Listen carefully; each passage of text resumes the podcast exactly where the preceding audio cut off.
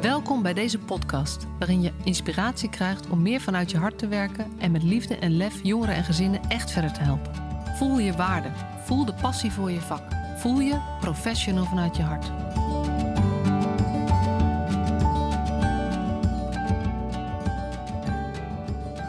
Welkom weer, weer een nieuwe aflevering van de Professional vanuit je hart podcast. En vandaag mag ik in gesprek met Jan-Pieter Meijer, crisisspecialist bij Jeugdbescherming Gelderland en ook erg actief op LinkedIn en allerlei andere uh, platforms.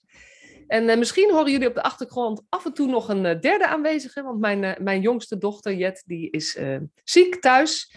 En die zit lekker op de tablet, maar ehm, nou ja, af en toe praat ze misschien ook even mee. Maar dan weten jullie wat je, wat je hoort of gaat even anders zitten. Um, Jan-Pieter, heel erg leuk dat jij hier aan mee wil gaan doen. Zeker. Ik ben benieuwd waar ons gesprek ons gaat brengen. Nou ja, ik ook. ja, um, om maar even de eerste vraag te stellen, dat weet je. Ben jij een professional vanuit je hart? Ja, dat ben ik. Um, ja, ik, ik, heb meerdere podcasts van jou geluisterd en dan hoor ik wel eens dat mensen er toch een aanvulling op willen geven. En dan merk ik dat ik die neiging ook heel sterk heb. maar het is een beetje de vraag van ben je Nederlander? En dan zeg ik ja, ik ben Nederlander. Maar ja, als je dat een Limburger vraagt of een Fries, dan hebben die een heel ander beeld waarschijnlijk. Of een iemand uit Turkije die hier 40 jaar woont, zal zichzelf misschien ook Nederlander noemen, maar heeft een heel andere context. Dus, um, nou ja. Eigenlijk gewoon ja. Maar wel ja, inderdaad. Professional vanuit je hart. ja. Uh, en ik zei, dat is wel grappig, want ik herken dat ook wel hoor. Dat die vraag op zich, om alleen ja te zeggen, dat, dat is ook het begin van de podcast. Dus dan voelt het voor mensen ja. ook een beetje, ja, ik moet even. Uh, en tegelijkertijd denk ik, het is ook wel gaaf als het, als het blijkbaar iets is wat gewoon die beschrijving past. En dan zijn er allerlei dingen die je kunt gaan toevoegen. Maar het is wel iets waar je in herkent. En ik denk dat dat ook is. Um, nou ja, dat, dat weten we allemaal als je um, uh, nou ja, aan het werk bent en je komt ook iemand tegen die zich zou herkennen in deze beschrijving, dan kan je vaak heel snel schakelen. Ja, dat is ook zo hoor. En, en ik denk dat het ook belangrijk is dat we het ook ergens moeten kunnen versimpelen. je ziet dat de neiging hebben om altijd in extreme te gaan denken of in de uitzonderingen te gaan denken. Dat herken ik op mijn werk in ons team of nou ja, in allerlei bijeenkomsten, hè, dan hebben we een hele brede lijn. En dan gaan we toch heel vaak praten over de dingen aan de zijkant. Over de dingen die er uh, nou ja, ook soms gebeuren. En, en, dan, en dan is het moeilijk praten om, om uh, over echt een richting kiezen, echt visie uh, pakken. En die is soms wat breder dan inderdaad, nou ja, alle situaties. Ja. ja. Ja, en dat doet mij denken aan, aan we hadden even een klein voorgesprekje. En toen hadden we ook al waar we over het willen hebben. Maar waar dat ook mee te maken heeft, is durf je echt ergens voor te kiezen. Mm dus, dus durf je, weet je, en dan is dit een voorbeeldje, maar durf je ook uit te spreken voor iets waar je voor wil staan of waar je voor, van wilt zijn. Ja, nou, dat is grappig, want dat, daar raakt dus gelijk de nuance die ik had bij de vraag: ben je professional vanuit je hart? Want die nuance is voor mij heel belangrijk, is namelijk: ken je je hart? Ja.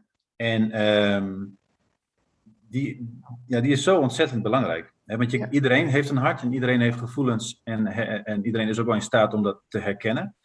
Um, maar de diepte die daaraan gegeven kan worden, of het kennen van jezelf, de motieven, en, um, of wellicht onderliggende onbewuste zaken, hè, als, uh, vanuit je verleden, vanuit uh, trauma of vanuit nou ja, gewoon wat je niet kent.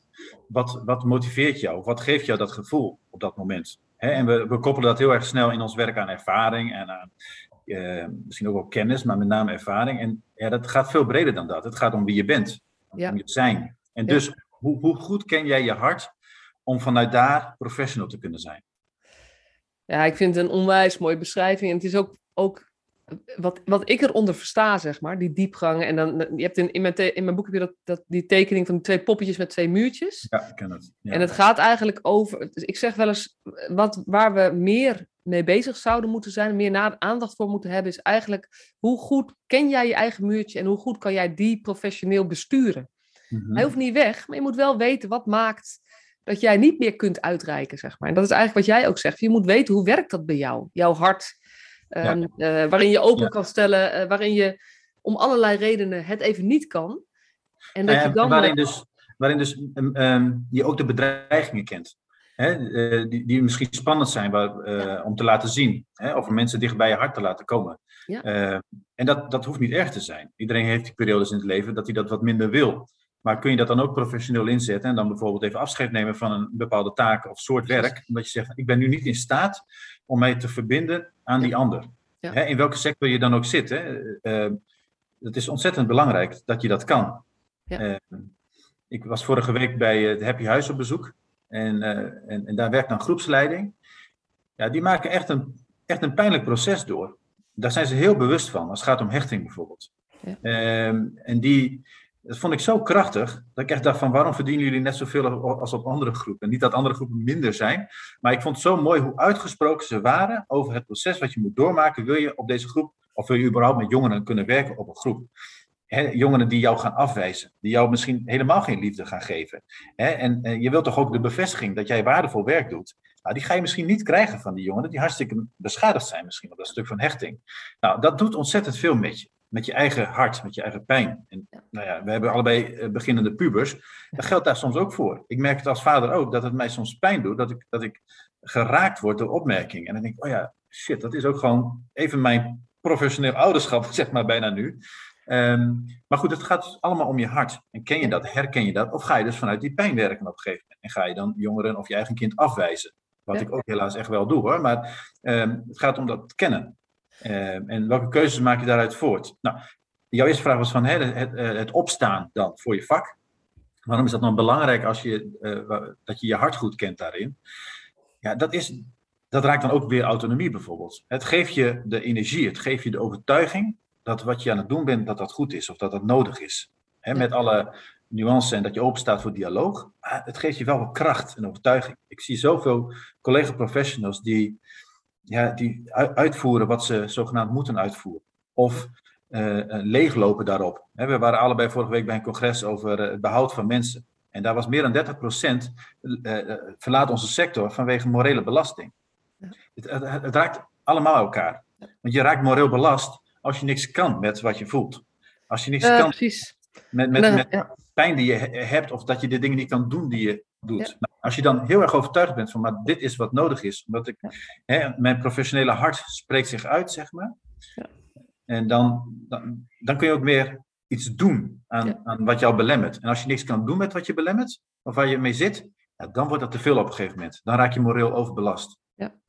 Maar dat vraagt ook wel serieuze keuzes, zeg maar. Ehm, met waar je je hart voor wil maken. Want dat is gewoon in ons vak. Je ziet zoveel dingen waar je denkt dat kan beter. Ja. En, en als je alles wil aanpakken, dan gaat dat gewoon niet. En dan is het enige resultaat is dat je alles een klein beetje probeert, maar je krijgt geen voldoening uit. Dus ik denk dat. Wat, nou, nou zit jij mij de les te leren, uh, Marcia. Dat, dat wil je niet weten. Nou, vertel. Nou ja, daar heb ik echt last van. Dus eh, ehm, ik ben veel online actief, ik zie veel, ik lees veel. En dat kost bakken met energie. Ja. Dat, dat ik eh, over alles denk ah jongens, dat zou beter moeten of dat zou beter moeten. Dus ja. Ehm, dat herken ik heel erg. Dat vind ik heel belastend. Ja, en, en um, uiteindelijk de enige die kan zorgen dat je desondanks nou ja, de moed hoog houdt of, uh, en ook kan, kan blijven zeg maar, bijdragen aan die verandering, is als jij regie blijft houden over, hé, hey, maar daar richten we dus wel op nu. Ja. En daar dus nu even niet, want het past er gewoon niet bij. En het is echt effectiever als je een beperkt aantal thema's, zeg maar. En of het dan thema's zijn of, of um, uh, als je gewoon in de uitvoering zit, uh, uh, als je bij bepaalde cliënten zul je gewoon echt even echt maximaal in moeten zetten. Mm -hmm. En dat betekent dat je even geen nieuwe zaak erbij kan pakken, omdat je anders allebei half doet en niet het effect hebt. Ja. Dus het, um, ik denk dat een van de belangrijkste dingen is dat we uh, in al die dingen waar je invloed op hebt, zul je moeten kiezen waar je je echt verantwoordelijk voor maakt. Nee, klopt. En, en die keuze moet dan voortkomen uit echt sterke overtuigingen. Precies. Omdat je, je de waarden. enorm aan het voelen bent, maar omdat je eigenlijk al weet, het gaat misschien minder om die grens, maar de grens van waar ligt jouw passie en waar ligt jouw ja. uh, overtuiging, zeg maar. Waar ligt mijn kracht? Ja. Um, hè, dus, uh, en, en dat geldt nou ja, in alle lagen, zeg maar. Dat, ja. dat, dat zou meer moeten kunnen begrenzen natuurlijk moet er niet een domweg een, een ideaal plaatje voorschoten wat ook niet haalbaar is. Hè? Iedereen moet dingen doen die hij niet leuk vindt. En, en dat, dat hoort denk ik ook eenmaal bij. Maar je loopt wel leeg op de zaken die je ofwel heel graag wil doen, maar niet kan. Hè? Of heel ja. veel moet doen wat je, uh, uh, wat je dus niet kan, omdat het niet bij je past. Omdat het niet, ja, precies. Uh... Wat je gewoon niet wil, wat je gewoon stom vindt. Als je, daar te, als je daar te veel mee bezig bent en vooral als je daar te veel energie en denkkracht aan besteedt, dan ja. holt het jezelf uit. En op een gegeven moment heb je geen andere optie meer dan je dan maar te laten afvlakken om te overleven. Ja. En ik denk dat, dat we op alle lagen. ehm, want het is ook mooi wat je zegt, want dit geldt natuurlijk gewoon in je gezin al. Eh, en het geldt over, eh, als je zo druk maakt over je werk als wij. en je hebt een gezin, moet je heel goed weten hoe doe je dat dan? Want dan kan je ook niet alles. Maar het gaat ook gewoon binnen je werk en ook als bestuurder en als professional. dat je. eh, je kan niet alles tegelijk aanpakken. Nee. En als je dat wel doet, dan uiteindelijk doe je alles half en heeft iedereen er last van, inclusief jijzelf. Ja. En ik denk dat, dat ehm, eh, een van de. We zijn best wel bezig met grenzen stellen, dat hoor ik ook veel. Mhm. We moeten grenzen stellen en ik moet leren nee zeggen, maar dat geeft gewoon geen energie. Want nee zeggen is een van de moeilijkste opdrachten voor mensen die zich zo verantwoordelijk voelen en eh, zo graag willen dat het beter wordt. Ja. Dus ik, ik draai hem liever om. En, en voor mij, volgens mij moet je ontzettend goed weten waar je ja tegen zegt. Ja. Moet je heel realistisch blijven. Zijn die dingen waar ik nu ja tegen zeg behapbaar? Dat betekent dat ik tegen andere dingen nee moet zeggen. Want anders doe ik mezelf en eh, de hele wereld tekort. Ja, ja en, en nou, is misschien ook wel weer een vraag, hè, maar is, is, zijn we dus niet veel te veel gericht op eh, de, de taken die we moeten doen? Hè? De, de, de functieomschrijving, hè? de functies die we met elkaar bedacht hebben, die, die ontzettend uitgebreid zijn sinds eh, 2015. Eh, waarbij het nog veel te weinig gekeken is naar, hé, maar oké, jij bent een poppetje wat hier wil werken, of hier werkt, maar wat kan jij goed? Hè, dus de- dat- Ja. dat voel ik ook steeds meer om mij heen, omdat ik daar zelf heel bewust mee bezig ben nu. Ja. Dat- van wie ben ik en wat, waar, waar liggen mijn krachten, wat zijn mijn talenten? En aan de hand daarvan, welke keuzes ga ik maken? Ja. Zowel ja Ah. als nee. Hè? Maar eh, dat komt weer aan op dat jezelf kennen, je eigen hart kennen. Waar- En ehm, daar zouden we ons veel meer op moeten ontwikkelen in, in, de, in de jeugdzorg. Op alle niveaus. Hè? Ehm, Omdat dat veel meer recht doet ook aan jezelf. En, en, en veel makkelijker mensen in staat brengt om verbinding te maken met elkaar. Ja. En, en juist het gebrek aan verbinding creëert bijvoorbeeld bureaucratie. Hè? Of eh, elkaar niet vertrouwen, elkaar Ja. willen controleren. Dus als, je, als mensen elkaar gewoon, eh, zichzelf beter kennen, dan, dan kom je volgens mij echt een stuk verder. Maar ik vind het zo grappig, want het is eigenlijk zo simpel op een bepaalde manier. Maar doordat we, ehm, jij zei het in het begin, ehm, we hebben de neiging om dingen die simpel zijn, eigenlijk ook weer ingewikkeld te maken. Ja. En dit is ook zo'n voorbeeld, want omdat het dan veel is, gaan we proberen het te reguleren. Maar Mhm. reguleren heeft per, bijna per definitie ehm, als effect dat je vanuit je hoofd gaat bedenken hoe het zou moeten. Waar, denk je aan als je als, als je het over reguleren hebt? Nou ja, eh, werkprocessen. Mhm. Weet je, protocollen is er natuurlijk één, maar ook werkprocessen. En echt hele duidelijke, strakke taakomschrijvingen. Ja, precies. In plaats van ehm, dat je veel meer kijkt van, hey, dit is het werk wat moet gebeuren. Dit zijn een soort van de randvoorwaarden. En daarbinnen moet je op zoek gaan naar de manier die, waar, hoe het voor jou werkt. Ja. Vanuitgaand dat je, weet je, voldoende professionele kennis en zo hebt. Op het moment dat je het gaat... Ik, ik heb een aantal keer meegemaakt dat je eigenlijk veel inspiratie hebt bij professionals om een bepaalde eh, vernieuwing door te gaan of, of bepaalde dingen op te pakken. En dan is er op een gegeven moment gaat het over de borging binnen een organisatie. En dan is heel vaak het antwoord, we gaan de, we gaan de werkprocessen aanpassen. En ik wil niet zeggen dat het niet moet gebeuren, maar ik merk ook dat zodra het over werkprocessen gaat, gaat iets van dat, van dat vuurtje of zo, of dat enthousiasme van mensen bijna weg. Bijna automatisch. En wat ligt daar dan onder? Hè? Is dat dan eh, eh, beheersbaarheid hè? of wantrouwen dus, wat daaraan gekoppeld is? Maar volgens mij houden we elkaar ook ontzettend in de tang eh, door de meerdere lagen die elkaar controleren hè? of, of ehm, verantwoording willen zien. Ja. Ehm, de zelfregulering is ook veel te hoog, hè? ook binnen organisaties. Soms- Ik spreek ook wel eens mensen van de gemeente die zeggen, maar, joh, maar het is toch helemaal niet nodig? Of het is helemaal niet wat wij willen? En dan denk ik van, jongens, verstaan we elkaar niet of zo? Wat, wat, Nee. wat zit ons, ons eigen werk eh, daarin moeilijk te maken? Dus ik herken heel erg hoor, dat, dat, dat er gelijk een vuurtje eh, verloren gaat. Eh, maar dat heeft ook weer lef nodig. Ja, precies. Dat, maar ja, ja. het heeft lef nodig, maar het is dus ook als je, ehm, ik geloof echt, als je dit 5%, weet je, je hoeft helemaal niet meteen radicaal te veranderen. En ehm, soms zeggen mensen wel eens van ja, het komt door de organisatie dat ik dit niet kan of zo. Ik, ik heb van de organisatie dit en dat nodig. En dan denk ik altijd, ja, dat zou inderdaad helpen. Maar die organisatie gaat niet veranderen als iedereen blijft doen wat hij nu doet, zeg maar. Dus Nee, zeg daar. Ik Dus je ik hebt, je hebt mensen nodig die eigenlijk vanuit, of het nou overtuigingen of drive of passie of, of zeg maar iets wat meer is dan ik doe mijn werk, zeg maar. eh, dat ze eigenlijk gaan staan van, hé, maar dit is, dit is voor mij belangrijk, dit is voor ons werk belangrijk, dit is voor die gezinnen belangrijk. Ja. En dat brengt iets in beweging. Nou, weet je, en, en iets wat ook in beweging brengt, heb ik wel geleerd, is, uh, zijn gewoon een paar hele simpele vragen stellen vaak. dus als je voelt van dit klopt niet, dus vraag het dan. waarom niet? Hoezo kan dat niet? um, dat is heel confronterend, merk ik. Want daarmee laat je echt zien van ja, ik, ik, ik volg het niet. Je kan wel zeggen dat het zo moet of zo hoort. Maar ik eh, leg het maar uit. En dan merk je vaak dat mensen eigenlijk, oh ja, waarom eigenlijk? dus ehm, ik maak heel vaak uh, onderscheid tussen proces en inhoud. Ehm, omdat ik merk dat mensen, als ze het niet weten op de inhoud, dan gaan ze terugvallen op het proces.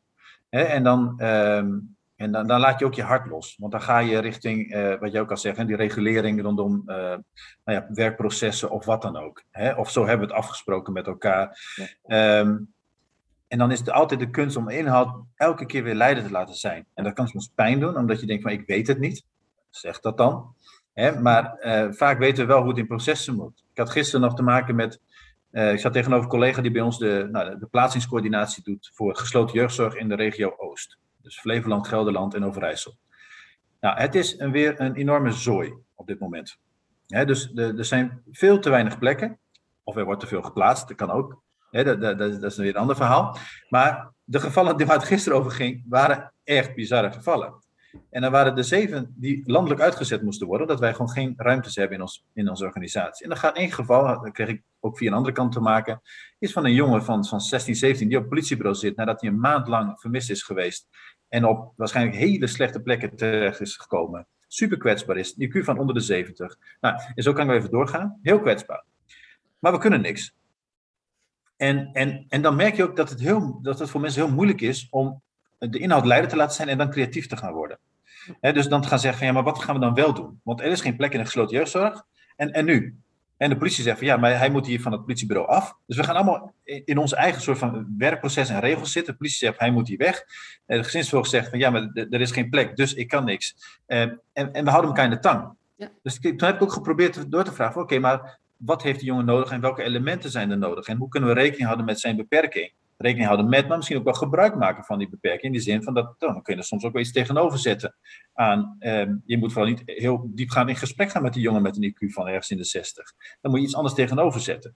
Nou, en, en toen is men ook wel weer wat gaan denken om, om een tussenoplossing te vinden voor 24 uur of 48 uur.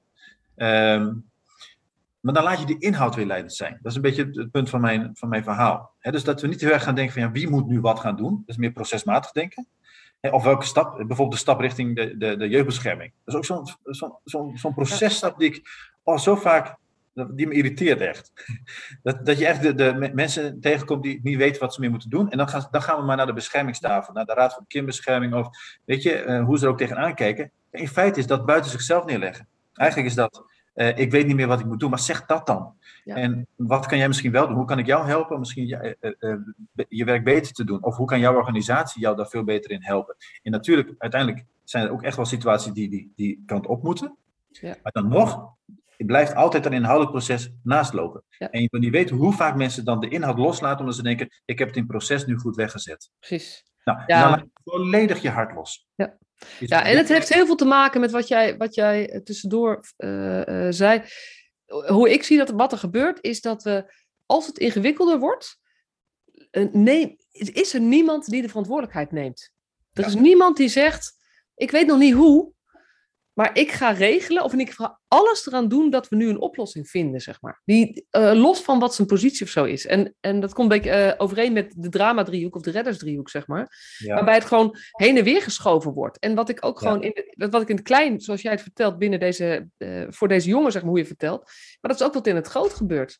Dat, dat, zeker, um, dat professionals, zeg maar, willen graag dat de organisatie iets verandert. En overigens eh, dit staat even los van de CAO-dingen, eh, maar, maar het gaat wel over wat leg je uh, buiten jezelf en wat pak je op. Want ook al is dit nog niet zo, kun je nog steeds dingen wel doen. Ja. En professionals voelen zich vleugellam gemaakt, maar organisaties zeggen, ja, we moeten het eerst van de gemeente krijgen. Gemeenten zeggen, we moeten het eerst van het Rijk krijgen en nu krijgen we van het Rijk, maar we kunnen niet het zwembad dicht doen, dus daar gaat het geld nu naartoe.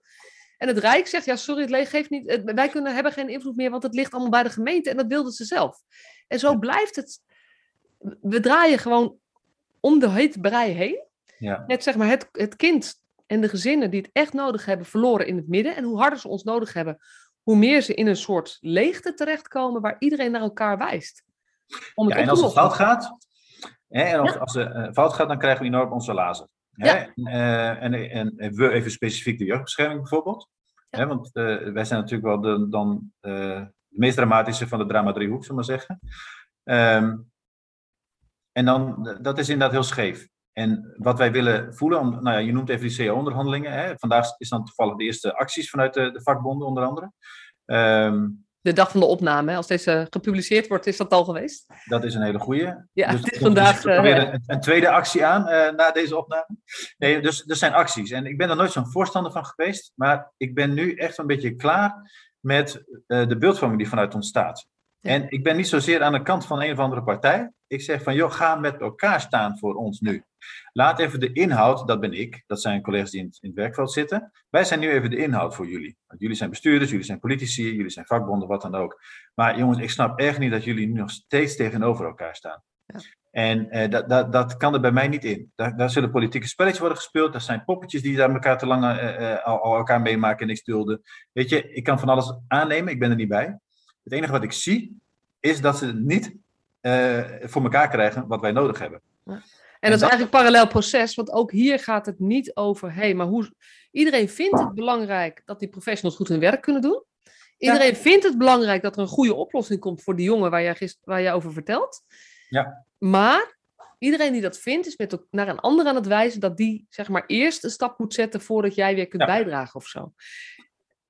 En, en, en, dus, dus wat, uh, en we hebben, kunnen al heel veel verklaringsmodellen hebben hoe het komt dat het zo is. Maar in ieder geval zie ik dat, dat er weinig mensen zijn die echt zeggen: joh, weet je, ik maak me verantwoordelijk hiervoor. Ik kies ervoor om echt alles in het werk te zetten om dit op te gaan lossen. Ja. En te kijken van wat kan ik erin bijdragen. En dan is zeg maar zo'n, zo'n um, nou ja, die acties die er nu zijn, is ook echt een soort noodklok. Um, ja. Uh, en uh, nodig. En ik herken ook wel wat jij zegt. Hoor. Ik ben ook, weet je, ik, ik ben heel erg van uh, breng naar voren wat de problemen zijn. Laten we eerlijk zijn tegen elkaar. maar dat heen en weer gepraat, ja, het moet wel. Maar dan moet je bij de gemeente zijn. Het moet wel, het moet daar zijn. Je moet, niemand schiet er wat mee op. Nee. Nee.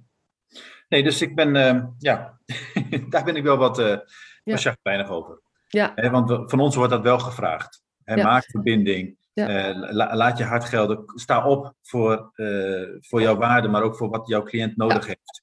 Maar, maar ja, weet je, uh, eigenlijk is het een parallel proces. Want je ziet hetzelfde gebeuren. Dus het wordt van jullie gevraagd, ja. Maar als je kijkt naar de uitvoering, gebeurt vaak precies hetzelfde. Als je, toevallig had ik, gaf ik gisteren weer een training, hadden we het over voorbeelden. En dan gaat het over MDO's, multidisciplinair overleggen, waar dan twintig mensen bij zijn. Twintig professionals. Uh, en dat, ik, dat we het over hadden van, en hoeveel van die professionals kennen degene over wie het gaat? Mm-hmm. Nou, dat zijn dan, als je een beetje mazzel hebt, zijn dat er drie. Ja.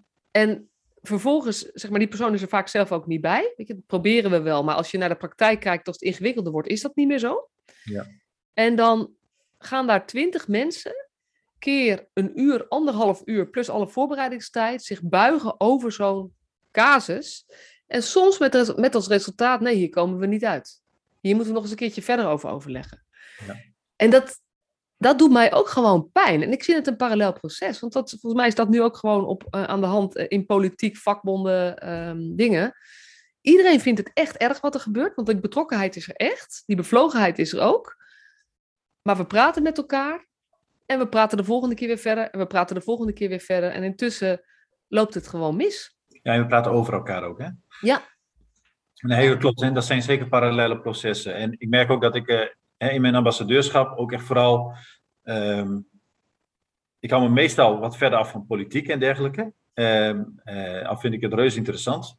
Maar ik wil me gewoon vooral echt richten op de professionals. Hè? Ja. Hoe, kun, hoe, hoe, kan ik hen nou ja, inspireren, helpen, uh, maar ook goede voorbeelden delen. En, ja. um, en dan is dit inderdaad een van de pijnlijke dingen. Hoe, hoe krijg je dat lef wat, hè, ik, heb dat, ik gebruik het regelmatig ook het Hebreeuwse woord lef, maar dan met een victor aan het eind. Ja. Hè, wat, wat hart betekent. Dat, dat hangt met elkaar samen.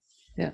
En um, hoe, in zo'n MDO, wat jij net noemt, daar moet gewoon iemand opstaan en zeggen van ik ga hier niet in gesprek met jullie als we die persoon hier niet aan tafel zit. Punt. Ja. Zijn, we kunnen hartstikke nuttige dingen doen hier wellicht, maar uiteindelijk zitten we heel snel in aannames en hypotheses. Ja. En, en dat is een gigantisch groot gevaar wat ik heel vaak meemaak. Hè? Ehm, dat nou, ik, was, uh, ik was dinsdag, maandag mocht ik bij, mocht ik bij uh, Radicale Vernieuwing ehm, van het LOC aanschuiven. En dan ging het over verpleeghuiszorg.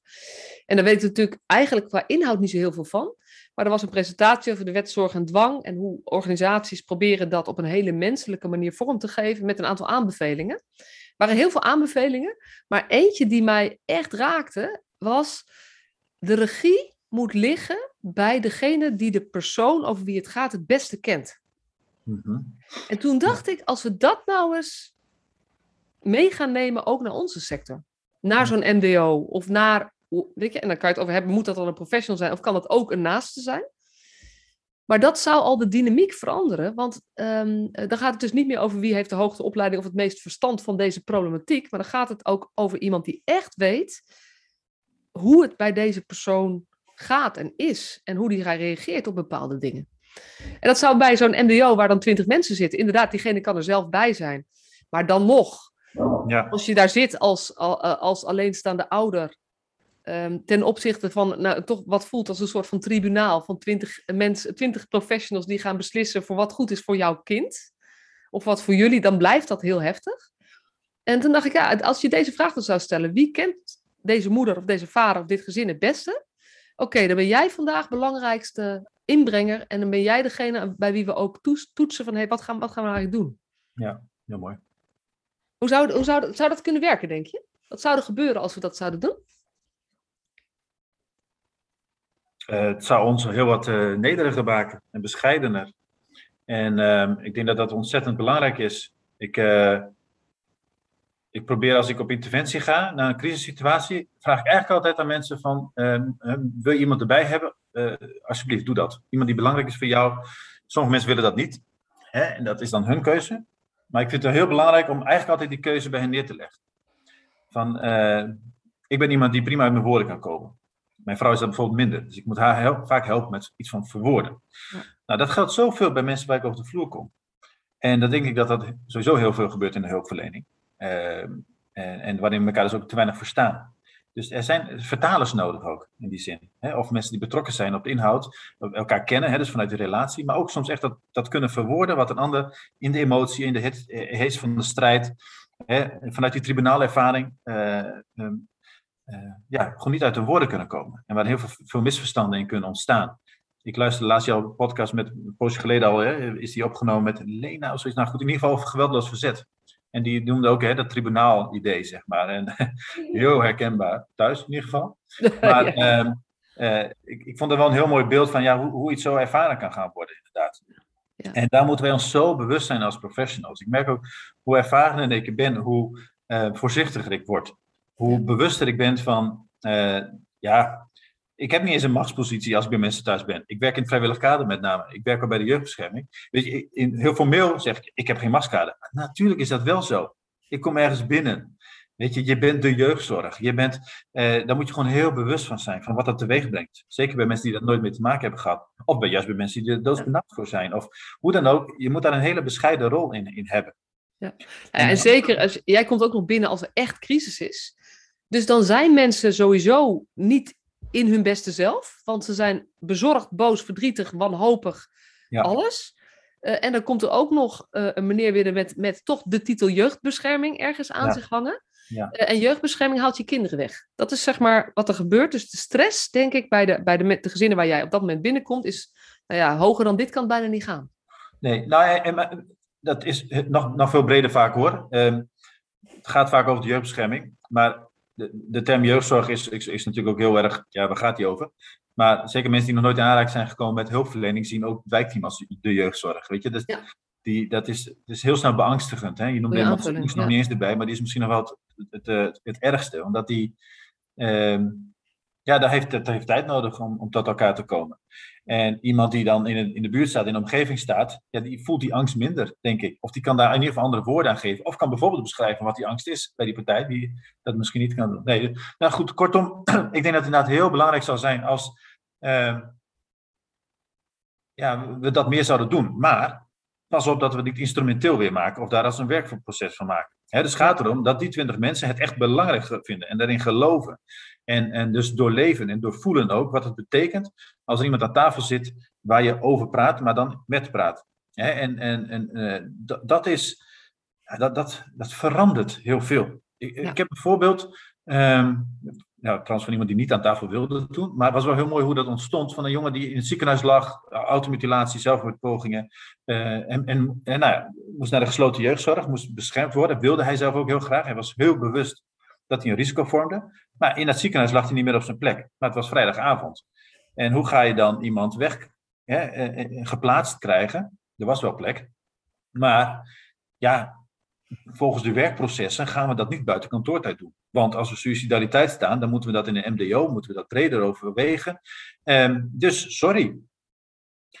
Nou, en dan is het weekend, dus dan wordt het maandag. Dan, dan is het weekend. Maar zo'n ziekenhuis zegt van, joh, maar dit, dit is niet ons ding. Wij hebben de boel dichtgehecht en hij leeft weer en hij gaat blijven leven in medische zin. Dus wij zijn er klaar mee. Hij mag hier nog een nachtje blijven, dat was al de dag ervoor gezegd. Dus ja, nu moet hij echt weg. Ja, weet je, en dan, dat vond ik wel heel mooi hoe uh, op bijvoorbeeld het weekend hem het beste, de psychiater die hem het beste kent, die was vrij, maar die was bereid om uh, even mee te gaan denken. Toen hebben we eigenlijk zo'n soort Zoom-sessie, team-sessie, ik weet niet eens wat het was, georganiseerd met de aanbieder van de gesloten jeugdzorg, met die psychiater die het gezin goed kent, met mij erbij, maar ook met de, de GZ-psycholoog die hem had ingeschat voor die gesloten jeugdzorg. Nou, ik heb dus ook moeder en hem gevraagd, wil je daar ook bij zitten? Uh, nou, dat wilden ze niet. Uh, ze vertrouwden mij wel. Overigens ook een hele belangrijke basis. Hè? Dat als een hulpverlener weet, hé, hey, maar jij zit daar aan tafel, ik vertrouw jou, dan komt het goed. Dus dat was heel fijn. Weet je, en we verstonden elkaar. En dat was een heel mooi professioneel gesprek waarin er interesse was over wat is de problematiek, wat, eh, wat moeten wij als eh, opnemende voorziening, als groep doen om hem goed te kunnen beschermen. In plaats van in die aanname zitten van ja, maar hij is suicidaal, dus het is een contra, dus we kunnen er niks mee. Ja. Nou, die psychiater kon best goed uitleggen van ja, waar zit de suicidaliteit in? Wanneer hè, heeft hij uh, die gedachten? En joh, dat ontstond zo'n mooi gesprek. Ik kreeg er weer kippen van. En, en, en het werd gewoon geregeld. Hij kon diezelfde dag gewoon weer geplaatst worden. In plaats van de maandag werd het de zaterdagmiddag. Kern van het verhaal is, uh, uh, we, we moeten even loslaten wat we gewoon zijn te doen, gewend zijn te doen. Maar we moeten de focus met elkaar op het kind zetten. En dan gaat die inhoud weer leidend worden. En dan gaan we kijken, oké, natuurlijk moeten we soms rekening houden met processen. Maar hoe gaan die processen dan dienend worden aan die inhoud? Of hoe moeten we soms processen ombuigen? Of even toestemming vragen om het een keer iets anders te doen.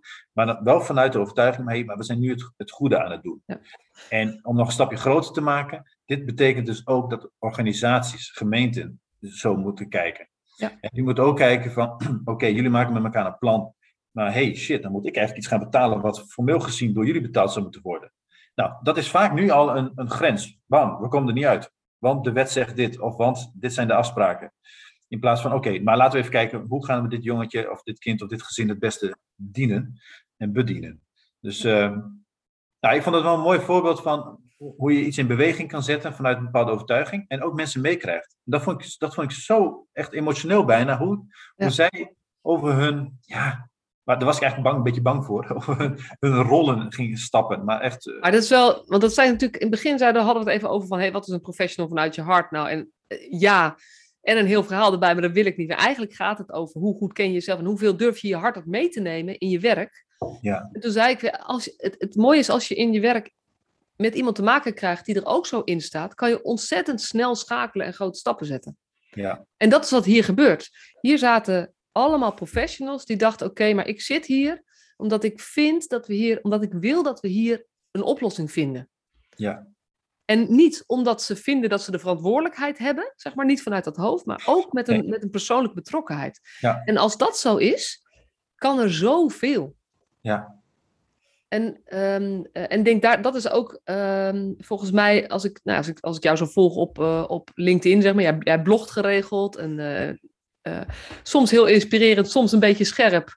en ja. altijd um, met, een, met, een, met een uitdagende gedachte erin, zeg maar. Dat is volgens mij ook wat je, wat je wel wil doen. Ja. Volgens mij gaat het jou daar ook heel erg over. Dat je mensen mee wil, nou ja, wil, wil uitnodigen en uitdagen.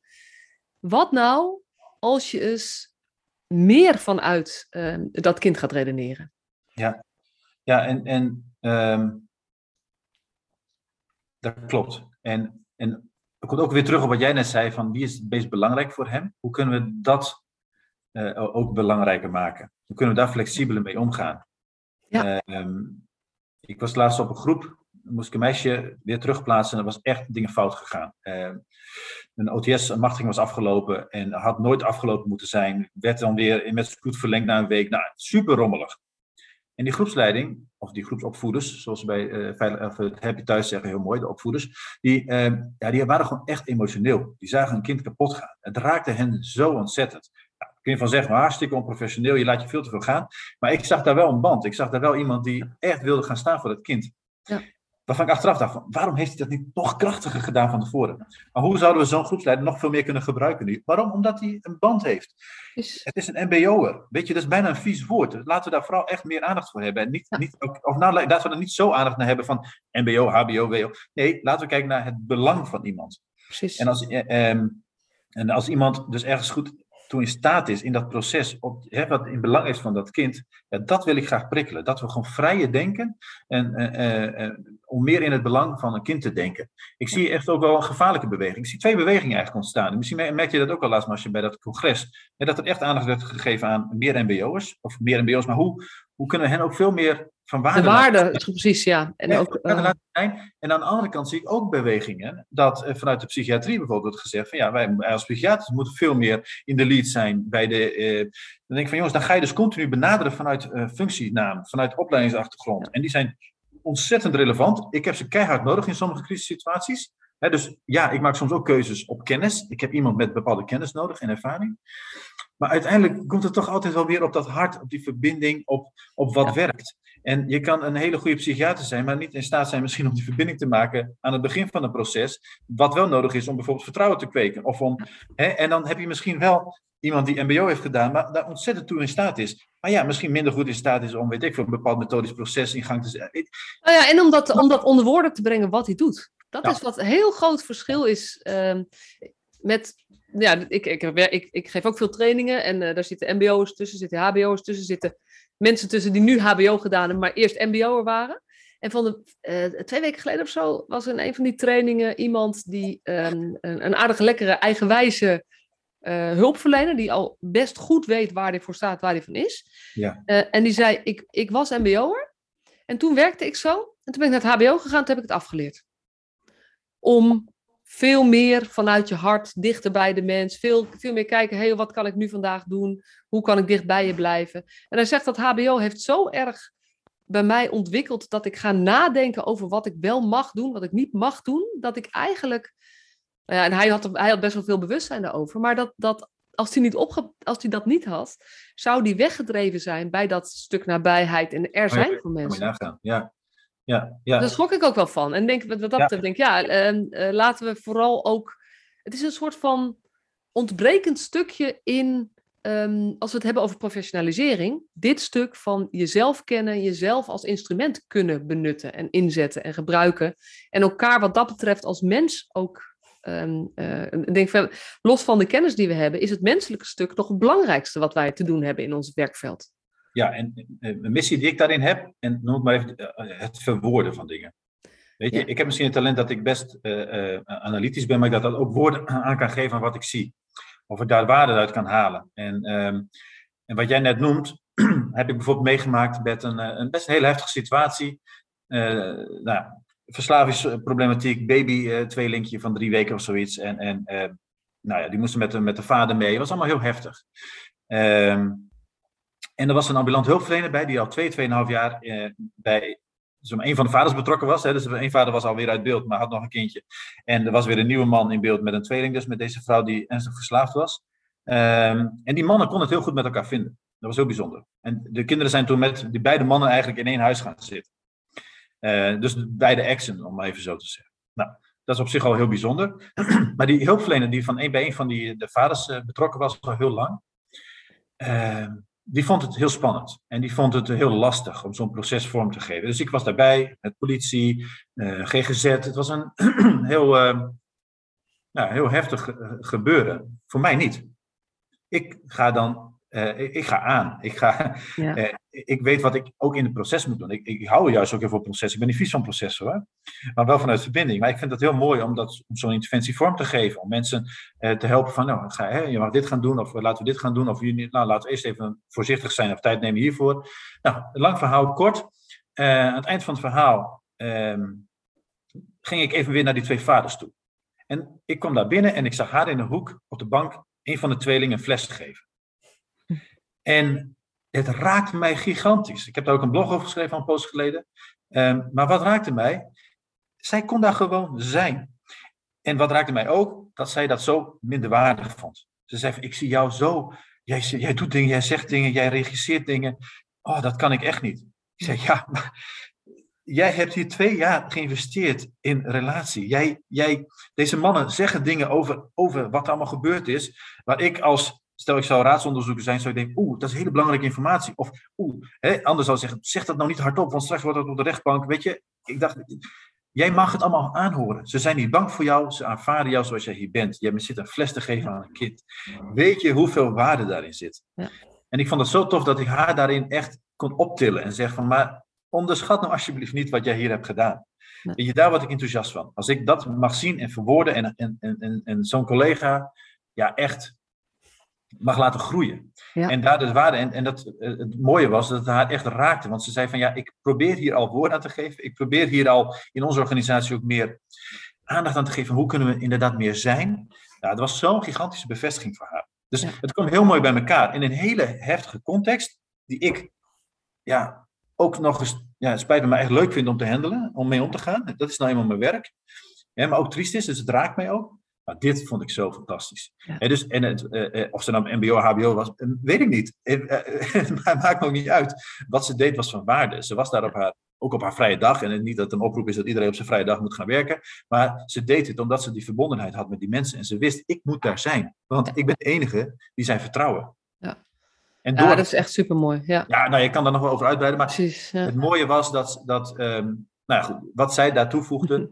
En, en, en dat ik dat mocht zien. En dat ik ja. dat mocht verwoorden. En haar daarin mocht uh, meenemen. En ik denk dat die rol, die ik dan op mijn manier inneem, veel meer gedaan zou moeten worden. Hè, door, door nou, binnen organisaties, hoe beleg je dat? Ehm, senioriteit zit, zit niet alleen dat je dingen goed kan, maar het zou ook veel vaker dat je dat coachende, zeg maar, kan, zou kunnen gaan doen. Nou ja, en wat ik wel grappig vind, want het, senioriteit heeft nog iets in zich van uh, je moet ervaring hebben. Ik denk dat het ook te maken heeft met veel meer echt durven kijken naar wat is nou iemands kwa naar kwaliteit, maar, maar je hebt ook nog iets, je hebt een kwaliteit en je hebt je zone of genius. Ik weet niet of je er wel eens van gehoord hebt. Je hebt dingen die je gewoon heel... Zone of genius. Je zone, zone van oh, zone, genius. Oké, zone, ja, zone of excellence en zone of genius. Er zijn dingen die je verschrikkelijk goed kan. En er zijn dingen die voor jou zo vanzelfsprekend zijn, dat je niet, door, niet eens doorhebt dat je daar goed in bent. Ja. En dit gaat voor een deel over um, uh, dingen die je van nature zo ongelooflijk goed kan. En daar meer, veel meer gebruik van maken binnen organisaties. En de senioriteit helpt ook om daar zicht op te krijgen. Maar soms heb je iemand die helemaal niet zoveel uh, ervaring nog heeft. En in die zin geen senioriteit, maar die wel um, uh, qua persoonlijke ontwikkeling of qua persoon zoiets moois meebrengt dat hij dit al kan. Ja. Ja, en daar moet de focus op liggen. Ja. Het is niet op wat hij niet kan of wat hij volgens de taakomschrijving heel goed zou moeten gaan doen. Maar dat we echt meer focussen op, hey, maar hier ligt jouw kracht. Ja. En, uh, hoe gaan we dat voor jou uh, verder brengen, maar ook dus voor de organisatie en voor de cliënt uiteindelijk, ja. die daarvan mag gaan, gaan profiteren. Ja. Nee, dat, dat, klopt. En, ehm, en toch is, is, is um, ik heb vorige week dus ook zo'n groepsleider gesproken, die zei van toen ik op een andere groep werkte, werkte ik zo. En ik was er nooit bewust dat het ook anders kon. Ja. Dus je hebt soms ook echt een andere context nodig, andere mensen om je heen, andere visie en overtuigingen, om jou verder te brengen. Dus um, mensen die deze podcast luisteren of uh, dingen lezen en denken van ik heb dat niet, of ik word daar niet gefaciliteerd, zou ik echt willen aanmoedigen of willen overtuigen van ja, maar ik wil niet zeggen dat je het niet in je hebt. Nee. Dus zoek wel de omgeving of zoek de inspirators of, of, of collega's die dat, bij jou, hè, die dat aan kunnen wakkeren of die daarover kunnen gaan praten. Ja. Maar pak wel die overtuiging dat je al denkt van hey, het zou anders moeten. Het zou ja. best wel beter kunnen. Um, maar ga niet geloven in van ik doe mijn werk zoals ik het nu doe en zo maar ik schat in dat de mensen die, uh, die nou ja, die al vaker een aflevering hebben geluisterd van die podcast, dat die dat ook voelen en willen. Want anders wil je dit verhaal niet elke week horen, zeg maar. Want het is natuurlijk steeds een beetje de oproep van ga dit doen. Ja. Uh, en um, nou, dat is toch wel een, een bruggetje natuurlijk, want jouw missie, jij zegt dit is mijn missie. Um, en jij doet daar ook echt dingen voor. Je, volgens mij heb je ook bewust gekozen om te gaan bloggen en je gaat gaan uitspreken. Uh, ja. Maar dat lijkt soms zo makkelijk. Ja, mijn coach zegt je kan niet anders. En die heb ik omarmd. Ja. Dus ik, ik kan het niet anders. Ja. Maar kan je eens wat meer over vertellen? Want dus, uh, wij hadden het er net over, het, op dat, dat het, het woord influencer is eigenlijk een vies woord. Ja. Uh, en tegelijkertijd beschrijft het wel een beetje wat jij doet en wat ik ook doe. Ja. Uh, dat je vanuit een bepaalde nou ja, kernwaarde, want het zijn niet eens overtuigingen, maar het zijn ook kernwaarden. En, ja. en waar je echt in gelooft, dat je dat heel bewust structureel naar buiten brengt, zeg maar. Um, kan je eens wat meer over vertellen? Want dat, dat influ dus, ja, gebruik toch maar even dat woord, dat, dat ja. influencer zijn. Hoe, hoe is dat? En, en wat, wat gebeurt daarmee? En is, heeft, is dat alleen maar leuk? Hm. Ja, goede vraag. Het is ergens zo gegroeid, maar als, als, je iets niet, als er iets heel diep in je zit, dan heeft dat er altijd al gezeten. Dus dat herken ik ook wel. Ik heb altijd wel uh, initiatief genomen en altijd mijn mening uh, wel willen geven en zo. Um, het heeft op een gegeven moment voor mij een titel gekregen als ambassadeur. Ik heb in 2019 een leergang gevolgd, ambassadeurschap. En dat was gewoon heel goed om, om me daarin ook wat verder te ontwikkelen. Um, maar ja, hoe het is, het is heel leuk. Het ontwikkelt zich continu. Hè, dus uh, ik ontwikkel mij, uh, ik verbeter mij, ik, ik, ik, verdiep mijn overtuigingen, mijn waarden, mijn visie. Um, ik ben natuurlijk ook nog steeds bewuster van de invloed die ik heb. Uh, er wordt nog wel eens wat geappt tussen mensen, bestuurders of wat dan ook, als ik iets schrijf waarvan ze denken, oeh, nou dat. Dus dat zit misschien soms in die scherpte hè, die jij ook aan het begin noemde, waar ik soms over blog. Maar het, is, uh, het gaat ook om de vrijheid die ik daarin ervaar en die ik ook neem. Ik doe dat op mijn manier, als het gaat over hè, met bloggen. Um, maar het heeft wel te maken met die, die, ja, die hele diepe behoefte van mij om recht te doen, om het juiste te doen. Ja. Um, ja, dus dat doe ik op, op, meerdere manieren, maar ik denk met name focus ik me op, op collega's als het gaat om de uitvoering. Uh, je hart, je, je, je, manier van werken. En ik, ik schrijf echt wel ook wel over het vakgebied, uh, richting de politiek, richting het bestuurlijk. dat vind ik ook gewoon heel interessant om daarover te, nou ja, mijn mening te geven over waarvan ik denk van nou, volgens mij zou dat beter kunnen. Ja. Um, als het maar echt is. Dat, vind ik, dat is echt een belangrijke voorwaarde voor mij. Dus ik ga niet domweg dingen delen omdat ik likes wil hebben. Of omdat ik, oh, hè, dit is een leuk filmpje of dit is een... Nee, het moet echt vanuit mezelf komen. Ja. Soms is het een week stil en soms heb ik uh, drie, vier dagen achter elkaar een post. Ik heb daar niet een hele duidelijke lijn in. Het is niet heel methodisch, zullen we maar zeggen, in die zin. Er zit geen werkproces Het is niet geprotocoliseerd met nee, werkproces, het is niet geprotocoliseerd. Um, Nee, dus het komt echt uh, vaak vanuit mezelf, vanuit een ervaring die ik heb meegemaakt, zowel in het werk of, of een, nou, een congres of, of wat dan ook. Um, ja, en ik wil mensen gewoon inspireren, maar echt aanzetten tot actie, tot anders doen. Um, en dat komt soms ook echt vanuit irritatie voort. Uh, dat ik iets meemaak dat ik echt vind dat mensen onrecht hebben gedaan. En dan moet ik mezelf echt toezetten van oké, okay, ga nou niet alleen lopen ergeren, maar ga het gebruiken, hè, keer het ten goede, zullen we zeggen, in goed christelijk Nederlands. Dus hoe ga ik dat inzetten als van, om mensen te, te inspireren van hey, wees er nog van bewust dat het anders kan. Hè, thema's rondom veiligheid uit huisplaatsing is natuurlijk super actueel. Nou, dat is mijn dagelijks werk ongeveer, dus dat vind ik ook heel mooi om, om te doen. En is het altijd leuk, vroeg je ook. Um, nou ja, het kost ook soms heel veel energie ik kan niet anders, zei ik al, ik moet het eruit gooien. Nou ja, mijn vrouw ziet echt wel soms aan mij van, nou ja, de, de, er zit weer een blog te ontstaan in jouw kop. Ja, dat is dan ook vaak zo. Dan zit ik te mijmeren en dan zit ik, uh, ja, en dan is het soms ook te, te, te ingewikkeld, hè. Ik bedoel, ik ben ook maar een klein pionnetje in de praktijk. Ik ben ook maar een HBO'er die ook niet alles kan overzien. Uh, maar er ontstaat wel een brei in mijn hoofd, wat ik laatst ook over blogde. Van, ja, dan merk ik van, er zijn allerlei thema's in mijn hoofd die ik in samenhang wel zie, maar niet allemaal kan doorgronden maar wel aan alles voel. Aan, ik voel aan mijn water van, het heeft een gigantisch effect op mijn werk. Het voelt niet goed of zoiets. Nou, en dan moet ik er even iets over schrijven. Dan moet ik, ja, en, en, en wat jij doet, en wat ik ook probeer natuurlijk, is vanuit die brei en van al die duizend thema's toch het steeds weer terug te brengen naar van, hé hey joh, maar jij, degene die deze blog leest, of die mijn podcast luistert, of die weet je, ik geef natuurlijk trainingen. Dan denk ik altijd, er zijn ontzettend veel dingen waar je geen invloed op hebt. Nee. Maar uiteindelijk gaat het erom dat je teruggaat naar waar heb je wel invloed op en welke keuze maak je dan?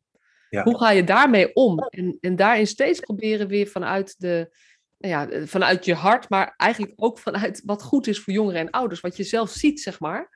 Ja. Zo dicht mogelijk bij hen te blijven. En steeds weer van daaruit te starten met je redenatie. En te denken, en als ik daar nou zou zitten, of mijn kind zou daar zitten, wat zou ik dan willen? Wat er gezegd zou worden, wat er gedaan zou worden, hoe er gereageerd zou worden, hoe er gepraat zou worden. Ja.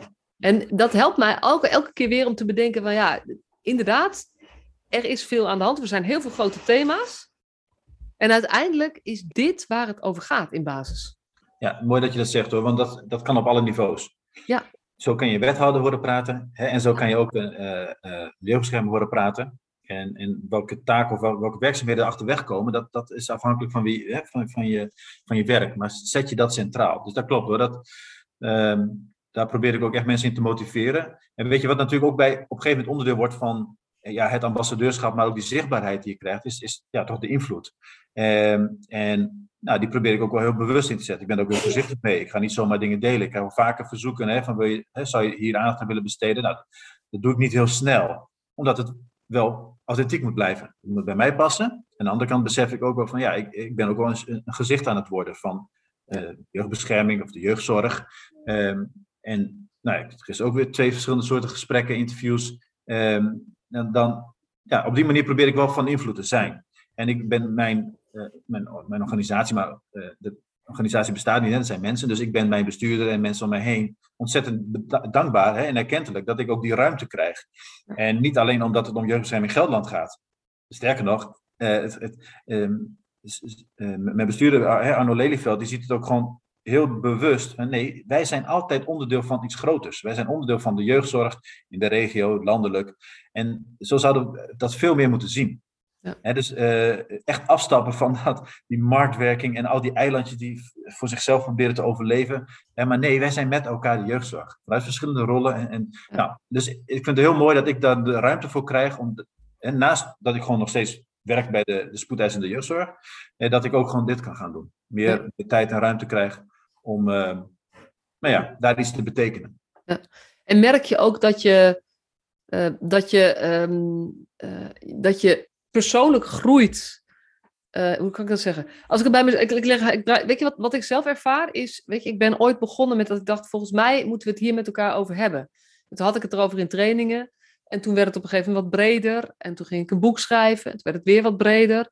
En toen ging ik, eh, zeg maar, kreeg ik in trainingen uh, andere reacties. Toen werd ik, zeg maar, ik kreeg meer zelfvertrouwen. En toen dacht ik, hey, volgens mij gaat, klopt het waar ik het hier over heb. Toen ging ik een podcast maken.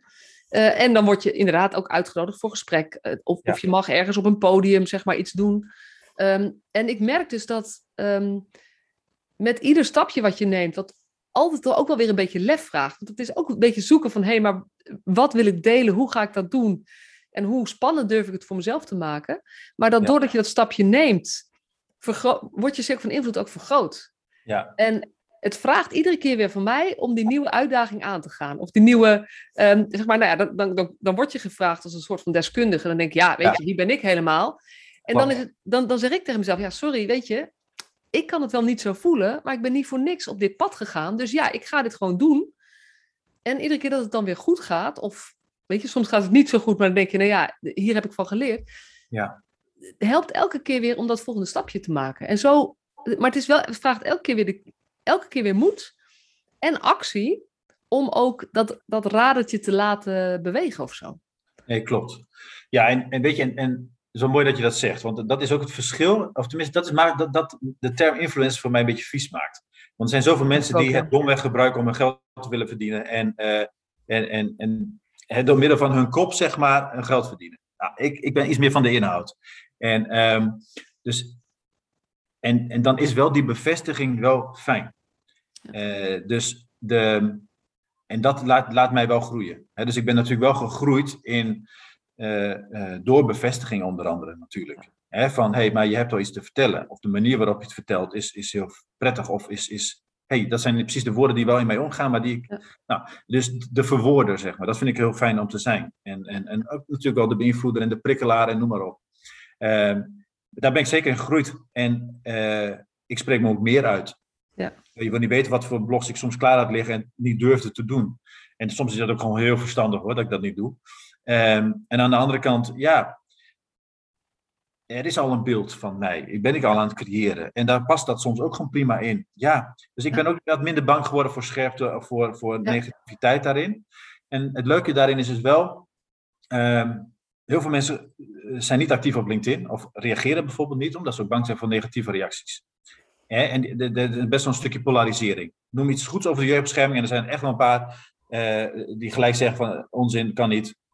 Hè? En, dat is natuurlijk weer de andere extreme kant. En daar zit heel veel pijn en nare ervaringen achter en ook wel onrecht wat, wat hen is aangedaan. En ik vind het wel mooi om in die verbinding te blijven. Ja. Ik kan niet overal op ingaan of op, op reageren.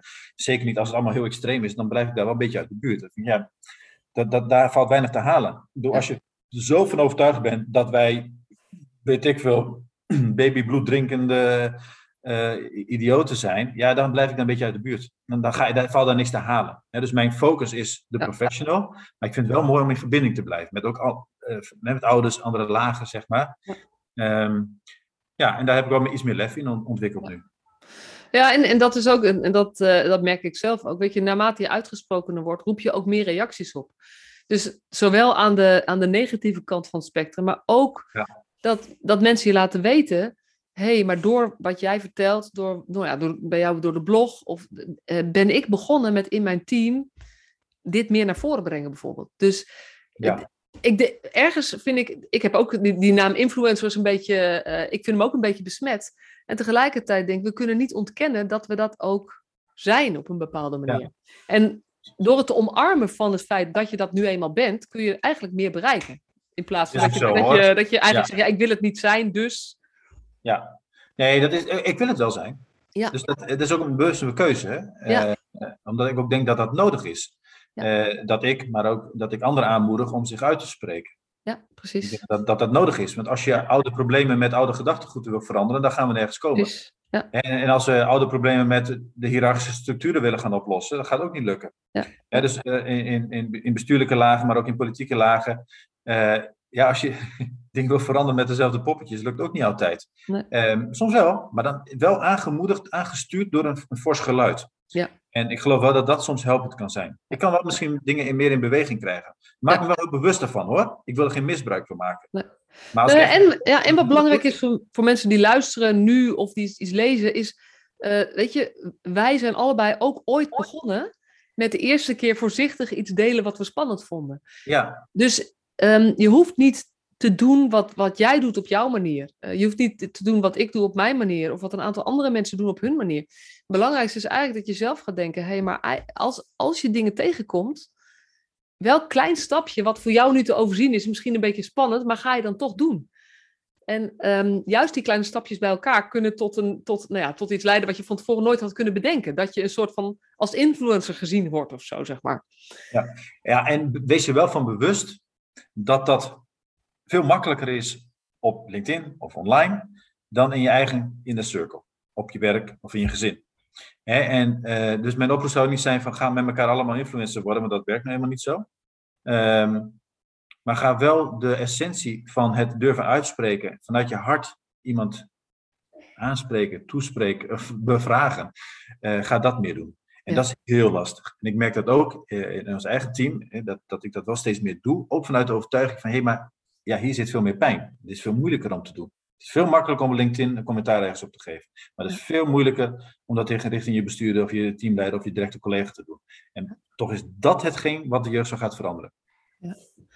Ik vind het hele mooie slotwoorden. Uh, we zitten gewoon, we zijn al dik door de tijd heen. Oh ja, en ik moet zo weg ook. Ja. Je moet ook, uh, moet ook weg, maar ook gewoon. Uh, ik, weet je, ik, ik, laatst kreeg ik al een berichtje van iemand. Je podcast wordt steeds langer. Is dat bewust? Oh ja. Toen zat ik over na te denken. dacht ik, nee, het is niet bewust. Maar gesprekken zijn gewoon te mooi om eerder te stoppen. Dat is, dat is een dilemma waar ik elke keer voor zit. Dus, uh, uh, maar, maar dankjewel ook voor dat laatste stukje nog. Dat, um, dat LinkedIn-stuk of, of dat posten is op een bepaalde manier nog makkelijk. Zeker. En de, maar de echte verandering zit in als je dit gaat uitspreken, gaat doen, juist bij de mensen om je heen, uh, in je team, in je organisatie, in je kennissenkring, vriendenkring, weet je, waar je de mensen ontmoet. Ja, die kwetsbaarheid is, is, is veel lastiger. Ja, ja. Dus uh, ja, heel erg mooi. We zijn niet toegekomen aan een ander belangrijk thema wat we hadden bedacht, namelijk veiligheid. Dus uh, um, nou ja, laten wij daar eens over sparren of dat nog een vervolg krijgt of niet. Maar dat, uh, dat gaan we zo meteen even doen als de microfoon uitstaat. Dank jullie wel voor het luisteren. Heb jij nog uh, iets laatste, laatst, als allerlaatste slotwoord te melden, Jan-Pieter? Of heb je alles gezegd wat je voor dit, voor dit moment? Als ik jou ga vragen, heb je alles gezegd wat je wilde zeggen? Dan zeg je nee. nee. Dus. um, ja, nee. Ja, wees je bewust dat je echt in een heel mooie sector werkt. En blijf alsjeblieft. Amen. Dankjewel.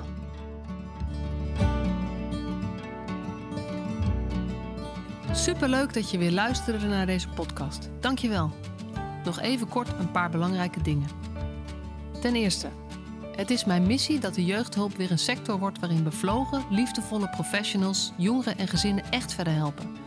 Daarom maak ik deze podcast voor jou. Wil jij deel uitmaken van deze beweging van Professional vanuit je hart, waarin professionals elkaar steeds opnieuw inspireren? Begin dan met het lezen van mijn boek. Je kunt de eerste hoofdstukken helemaal gratis lezen. Ga naar professionalvanuitjehart.nl/slash boek. Ten tweede, wil je alle podcastafleveringen overzichtelijk onder elkaar? Abonneer je dan op deze podcast. Klik in je podcast-app op de button subscribe of abonneren. En elke keer als er een nieuwe podcastaflevering gepubliceerd wordt, ontvang je automatisch een berichtje. Ten derde, ondersteun je mijn missie? Geef me dan een review via je podcast-app, bijvoorbeeld iTunes of Spotify. Op die manier kan ik nog meer professionals bereiken. En ken je een collega voor wie deze podcast ook interessant is? Dan zou het super zijn als je hem of haar de podcastaflevering doorstuurt. Bijvoorbeeld door de link te kopiëren via Spotify. Ik vind het altijd heel leuk om berichtjes te ontvangen van luisteraars. Om te horen wat je van een podcast vindt. Of als je misschien vragen of suggesties hebt. Of als een aflevering je een bepaald inzicht heeft gegeven of er iets in beweging is gekomen. Stuur me dan even een berichtje op masha.professionalvanuitjehart.nl via de website of stuur me een connectieverzoek op LinkedIn.